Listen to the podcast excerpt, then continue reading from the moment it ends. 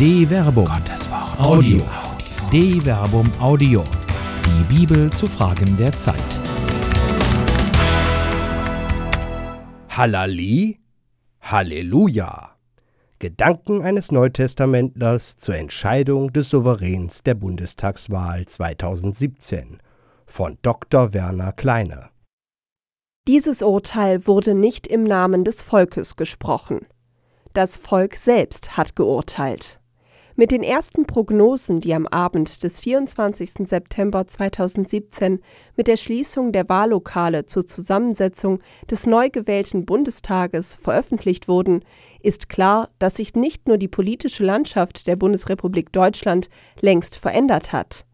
Auch der lang eingeübte Konsens, wie in der Politik miteinander gerungen wird, ist brüchig geworden, mit noch unabsehbaren Folgen für den politischen Diskurs. Wann hat man in Deutschland nach dem Untergang des menschenverachtenden Regimes der Nationalsozialisten im Jahr 1945 je davon gehört, dass Menschen gejagt werden sollten? Am 24. September 2017 war es um kurz nach 18 Uhr soweit, als der Spitzenkandidat der AfD, Alexander Gauland, siegestrunken der zukünftigen Bundesregierung drohte. Wir werden sie jagen. Alea jacta est. Die Würfel sind gefallen. Der Souverän hat gesprochen. Die Unkenrufe sind verstummt. Die Zeit der Deuter bricht an, die der Frage nachgehen, wie es denn passieren konnte, dass nun eine rechtsradikale Partei als drittstärkste Kraft im Bundestag sitzt. Als habe man das nicht kommen sehen. Es ist, als steuere man ein Auto auf eine Mauer zu und wundert sich, dass diese nicht weicht, sondern es kracht. So durchgeschüttelt sprechen die Kommentatoren nun von einem politischen Erdbeben und tektonischen Verschiebungen der politischen Landschaft. Dabei ist nur etwas an die Oberfläche gelangt, was im Verborgenen längst gegenwärtig war. De facto hat sich hier kein Beben ereignet. Ein Kanal ist gebrochen, hat die heile Welt unterspült und seinen Inhalt in die Umwelt ergossen. Es wird schwer sein, die Geister, die man walten ließ, wieder in die Unterwelt zu bekommen. Es scheint, als bewahrheiteten sich wieder einmal die Worte des Propheten Jesaja im Blick auf die verheißungsvolle Endzeit, in der der eine Gott durch alle Nationen verehrt wird. Vergleiche Jesaja Kapitel 66, Vers 18 bis 23. Selbst dann wird es noch die geben, die von Hass und Zwietracht und abstruser Angst getrieben sind. Denn ihr Wurm stirbt nicht und ihr Feuer erlischt nicht, und sie werden ein Abscheu sein für alles Fleisch. Jesaja Kapitel 66, Vers 24. Kanalbruch. Die Kanäle mögen gebrochen sein. Die Augen mag man davor schließen können, nicht aber die Nase. Anders als die Augen verfügt die Nase über keinen natürlichen, dem Lied entsprechenden Schließmechanismus. Diese Wahl hat nicht nur ein Geschmäckle. Im Gegenteil, wer schon am Wahlabend gegen die politischen Gegner respektlos stänkert, gibt eine Ahnung von dem, wonach die Zukunft riechen wird. Und dieser Geruch setzt sich fest in den Seelen. Der Genuss blühendster Wiesen wird durch ein offenes Kanalrohr jäh getrübt. Der CSU-Spitzenkandidat Joachim Herrmann beklagt deshalb in der von ARD und ZDF übertragenen Berliner Runde am 24. September 2017 zu Recht, dass jetzt schon über Gebühr über die AfD gesprochen wird. So ist es eben, wenn etwas zum Himmel stinkt. Ursachenforschung wäre deshalb angeraten, vor allem mit Blick auf die eigene Verantwortung. Die jesuanische Weisung ist hier mehr als ein bloß guter Rat zu verstehen. Richtet nicht, damit ihr nicht gerichtet werdet. Denn wenn ihr richtet, so werdet ihr gerichtet werden, und nach dem Maß, mit dem ihr messt, werdet ihr gemessen werden. Warum siehst du den Splitter im Auge deines Bruders, aber den Balken in deinem Auge bemerkst du nicht? Oder wie kannst du zu deinem Bruder sagen, lass mich den Splitter aus deinem Auge herausziehen, und siehe, in deinem Auge steckt ein Balken, du Heuchler, Zieh zuerst den Balken aus deinem Auge, dann kannst du zusehen, den Splitter aus dem Auge deines Bruders herauszuziehen. Matthäus Kapitel 7, Vers 1 bis 5 Wurzelbehandlung Lamoyanz ist nichts, was jetzt weiterhilft. Bei der Ursachenforschung für die gegenwärtige Entwicklung darf nicht übersehen werden, dass sich auch die etablierten politischen Parteien von der AfD einen Kommunikationsstil aufdrängen ließen. Und nicht nur die Parteien. Auch die Vertreter und Gestalter des öffentlichen Diskurses haben dankbar nach dem Stöckchen der Skandalisierung geschnappt.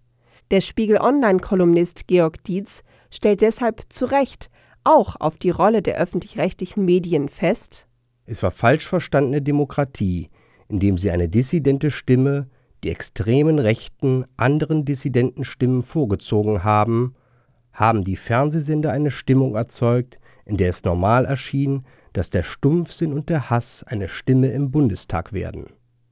Im Kanal landen schließlich die Abwässer, die man selbst in den Abfluss geschüttet hat, auf dass sie aus den Augen, aus dem Sinn seien.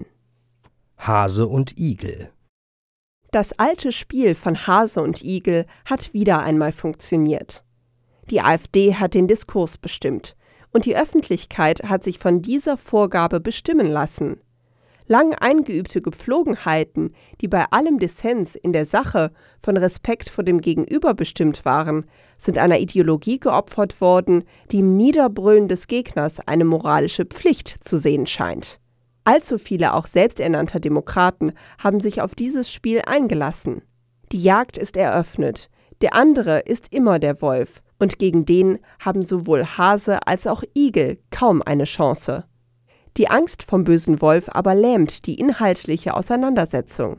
Statt Zahlen, Daten und Fakten hat man sich auf das beständige Beschwören von Sorgen, Nöten und Ängsten eingelassen aber gegen die Angst vor dem bösen Wolf unter dem eigenen Bett hilft nur, unter das Bett zu schauen. Allein das Faktum ist in der Lage, das Kontrafaktische zu bezwingen, denn das eine ist existent, das andere bloß beschworen. Es ist dieser Verzicht auf einen sachlichen, faktenorientierten Diskurs, der im besten Fall leidenschaftlich über die Interpretation der Fakten streitet, den die AfD erfolgreich angestrebt hat. Das Gerücht wurde zum Gegenstand der Reden, nicht die Tatsachen. Und so arbeitete man sich an Dingen ab, die man nicht beweisen kann, weil sie nicht existent sind, statt auf der Basis dessen, was real ist, die nächsten Schritte zu planen. Verschwörungstheoretiker haben selten Interesse an konstruktiver Zusammenarbeit. Gegen Sorgen und Nöte. Es ist also Zeit, zur Macht der Fakten zurückzukehren so wie es auch die frühen Christen taten, die sich auch im Angesicht der Bedrohung nicht zu Opfern stilisierten, sondern auf der Basis dessen, dessen sie gewiss waren, Haltung zeigen. Als Beispiel kann hier das Verhör des Petrus und der Apostel vor dem Hohen Rat herangezogen werden. Nachdem die Apostel aufgrund ihrer Verkündigung in Wort und Tat, wie sie in der Apostelgeschichte Kapitel 5, Vers 12 bis 16 geschildert werden, verhaftet und auf wunderbare Weise befreit wurden, vergleiche Apostelgeschichte Kapitel 5, Vers 17 bis 20, nehmen sie ihre Verkündigungstätigkeit ungeachtet des Erlebten wieder auf. Vergleiche Apostelgeschichte Kapitel 5, Vers 21. Der Hohe Rat, der die Apostel verhaften ließ und nun verhören möchte, zeigt sich von den Ereignissen überrascht. Vergleiche Apostelgeschichte Kapitel 5, Vers 21 bis 25 lässt aber die Apostel erneut vorführen, nun aber nicht mit öffentlicher Gewalt, weil man den Unmut des Volkes fürchtet. Vergleiche Apostelgeschichte Kapitel 5, Vers 26. Ungeachtet der besonderen Umstände beginnt der Hohe Rat mit dem Verhör. Der Hohepriester verhörte sie und sagte, Wir haben euch streng verboten, in diesem Namen zu lehren, und siehe, ihr habt Jerusalem mit eurer Lehre erfüllt. Ihr wollt das Blut dieses Menschen über uns bringen. Apostelgeschichte Kapitel 5, Vers 27 bis 28. Seine Motivation ist angstgetrieben. Er ist von der Sorge erfüllt, dass die Lehre der Apostel zum Chaos führt. Das Vorgehen des Tempelhauptmanns wenige Verse vorher, der auf eine gewalttätige Verhaftung verzichtet, weil er den Unmut des Volkes fürchtet, deutet eher in eine andere Richtung. Das Volk selbst scheint den Aposteln eher wohlgesonnen zu sein. Zumindest mit Blick auf das eigene Volk erscheint die Haltung des Hohepriesters unbegründet. Es ist seine eigene Angst, die ihn treibt, die Sorge um die eigene Stellung, die Befürchtung, die römische Besatzung könnten die Jünger des als Anführer gekreuzigten verfolgen und so einen Aufstand auslösen. Es ist die gleiche Angst, die sie schon bewogen hatte, Jesus zu verhaften und aus dem Weg zu schaffen. Der Hohepriester Kaiaphas war es, der sagte: Ihr versteht nichts. Ihr bedenkt nicht, dass es besser für euch ist, wenn ein einziger Mensch für das Volk stirbt, als wenn das ganze Volk zugrunde geht. Johannes Kapitel 11, Vers 49 bis 50. Hilft nun die Macht der Fakten. Auf die Angst und Sorge des Hohepriesters antworten Petrus und die Apostel nun aber mit dem Verweis auf Fakten. Man muss Gott mehr gehorchen als den Menschen. Der Gott unserer Väter hat Jesus auferweckt, den ihr ans Holz gehängt und ermordet habt. Ihn hat Gott als Anführer und Retter an seine rechte Seite erhoben, um Israel die Umkehr und Vergebung der Sünden zu schenken. Zeugen dieser Ereignisse sind wir und der Heilige Geist, den Gott allen verliehen hat, die ihm gehorchen. Apostelgeschichte Kapitel 5, Vers 29 bis 32. Der erste Satz lässt dabei aufhorchen. Ist es doch der Satz, den Fundamentalisten aller Couleur, Islamisten wie traditionalistische Katholiken und unhistorisch bibeltreue Evangelikale gerne bemühen, um je zu klären, wie der Wille Gottes denn als solcher legitimiert wird. Es passiert schließlich nur allzu oft, dass die eigenen Flausen für das Wehen des Heiligen Geistes gehalten werden. Auch, dass das Rauschen im Ohr eine private Offenbarung des Höchsten ist, ist eher unwahrscheinlich. Die alleinige Berufung auf den Willen Gottes taugt daher nicht als Argument. Deshalb lassen Petrus und die Apostel es auch nicht dabei bewenden. Sie verweisen auf das Faktum der Kreuzigung Jesu und seiner Auferweckung. Letztere dürfte sicher strittig gewesen sein. Allein das Neue Testament lässt schon durchblicken, dass gerade Vertreter des Hohen Rates hinter der Auferstehung eine Verschwörung der Jünger Jesu vermutet. Eine Anmerkung im Matthäusevangelium beschreibt deren Invektive, aufgrund derer schließlich eine Bewachung des Grabes Jesu installiert wird. Am nächsten Tag nach der Bestattung Jesu gingen die Hohepriester und die Pharisäer gemeinsam zu Pilatus. Es war der Tag nach dem Rüsttag. Sie sagten, Herr, es fiel uns ein, dass dieser Betrüger, als er noch lebte, behauptet hat, ich werde nach drei Tagen auferstehen. Gib also den Befehl, dass das Grab bis zum dritten Tag bewacht wird. Sonst könnten seine Jünger kommen, ihn stehlen und dem Volk sagen, er ist von den Toten auferstanden. Und dieser letzte Betrug wäre noch schlimmer als alles zuvor. Matthäus Kapitel 27, Vers 62 bis 64. Natürlich wird der Zweifel an der Auferstehung auch im Verhör der Apostel vor dem Hohen Rat wirksam sein. Deshalb berufen sich die Apostel auf ihre eigene Zeugenschaft des Faktums der Auferstehung. Es ist verwunderlich, dass der Hohe Rat hier nicht weiter insistiert. Es scheint so, als sei der Hohe Rat in sich nicht mehr konsistent. Die Apostel hier einer Verabredung zu bezichtigen, die dem im Matthäusevangelium überlieferten Vorwurf entspräche, wäre doch ein leichtes gewesen. Hier aber heißt es, Als sie das hörten, gerieten sie in Zorn und beschlossen, sie zu töten.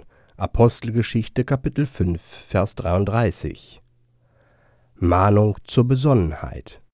Die Dramatik des Gegenübers von apostolischer Gelassenheit und Rage der Verhörer ist mit Händen greifbar. Die Gelassenheit der Apostel beruht auf faktenbasierter Gewissheit, der auch die Vorwürfe der Gegner nichts anhaben können. Sie lassen sich nicht auf das Spiel der Emotionen ein. Es ist gerade diese gelassene Besonnenheit, die den Zorn der Verschwörung witternder Verhörer vorantreibt. An dieser Stelle tritt ein Pharisäer namens Gamaliel auf. Seine Invektive zeigt, dass die Gruppe der Verhörer eben keine konsistente Gruppe ist. Es heißt von ihm ausdrücklich, er sei beim ganzen Volk angesehen. Vergleiche Apostelgeschichte Kapitel 5 Vers 34. Er lässt die Apostel herausführen, um die Strategie intern neu zu orientieren. Sein Rat ist angesichts der Befürchtung, das Volk könnte in Gefahr sein, bestechend. Israeliten, Überlegt euch gut, was ihr mit diesen Leuten tun wollt. Vor einiger Zeit nämlich trat Theodas auf und behauptete, er sei etwas Besonderes. Ihm schlossen sich etwa 400 Männer an, aber er wurde getötet und sein ganzer Anhang wurde zerstreut und aufgerieben. Nach ihm trat in den Tagen der Volkszählung Judas der Galiläer auf. Er brachte viel Volk hinter sich und verleitete es zum Aufruhr. Auch er kam um und alle seine Anhänger wurden zerstreut.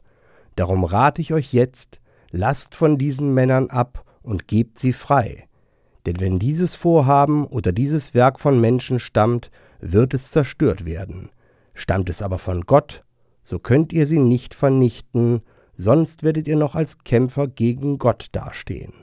Apostelgeschichte Kapitel 5 Vers 35 bis 39 die normative Kraft des Faktischen. Der Lauf der Geschichte wird zeigen, ob auf einer Sache der Segen Gottes liegt oder nicht. Es gab schon so viele in Israel, die als Messias auftraten und das Volk in Aufruhr brachten. Alle kamen und gingen, sowie auch Teudas und Judas der Galiläer. Statt sich also auf den akuten Drang von Zorn und Hass einzulassen, soll die Geschichte zeigen, wes Geistes Kind die Apostel sind. Ist Segen auf ihrer Sache, sind sie nicht zu besiegen. Liegt kein Segen auf ihnen, werden sie von selbst von der Bildfläche verschwinden. Genau das ist die normative Kraft des Faktischen. Man hat die AfD stark geredet. Man hat sich auf ihre Gerüchte und Verschwörungstheorien eingelassen. Man hat sie stigmatisiert und ihnen so eine Selbstmystifizierung als Opfer ermöglicht. Gerade bei denen, die ihr Handeln nicht an Fakten orientieren, verfängt das besonders. Seht her, Sie, die Fakten fälschen, verfolgen uns, weil wir die echte Wahrheit kennen. Gegen diesen Teufelskreis der Gedanken kann man nicht mit Vernunft angehen. Er muss sich selbst müde laufen, zerstreuen und auflösen. Man hätte einer Partei, die lediglich 13 Prozent der Wählerinnen und Wähler gewählt haben vorher nie einen überproportionalen Raum an Aufmerksamkeit einräumen dürfen, wie es in den letzten zwei Jahren getan wurde. Man hätte sich nie auf das Spiel der Emotionen, bei dem die AfD ohne Zweifel die Meisterschaft innehat, einlassen dürfen. All das hätte man nicht tun dürfen, aber die Chance ist vertan. Rückkehr zu demokratischen Haltungen. Es ist Fakt. Die AfD sitzt im Bundestag und ruft zur Jagd auf. Jetzt ist es an der Zeit, zu lernen und Haltung zu zeigen, wie die Apostel. Der Hohe Rat stimmte dem Vorschlag des Gamaliel zu. Danach ließen sie sie auspeitschen, dann verboten sie ihnen, im Namen Jesu zu predigen und ließen sie frei. Sie aber gingen weg vom Hohen Rat und freuten sich, dass sie gewürdigt worden waren, für seinen Namen Schmach zu erleiden und sie ließen nicht ab, Tag für Tag im Tempel und in den Häusern zu lehren und verkündeten das Evangelium von Jesus, dem Christus. Apostelgeschichte Kapitel 5, Vers 40 bis 42. Die Apostel lassen sich nicht auf das Spiel der Verhörer ein. Sie lassen sich vom Hass nicht einschüchtern. Um der Sache willen, einer Tatsache, können und werden sie weiterhin nicht schweigen aber sie zahlen es den Gegnern nicht mit gleichen Waffen heim. Sie lassen nicht die Gegner die Regeln des Spiels bestimmen. Sie kämpfen mit den Waffen der Wahrheit, dem Wort und dem Argument, so wie es Demokraten auch heute tun sollten. Die Geschichte wird zeigen, worauf Segen liegt. Lasst euch nicht auf die Drohung der Jäger ein, sonst seid ihr schnell des Wahnsinns fette Beute.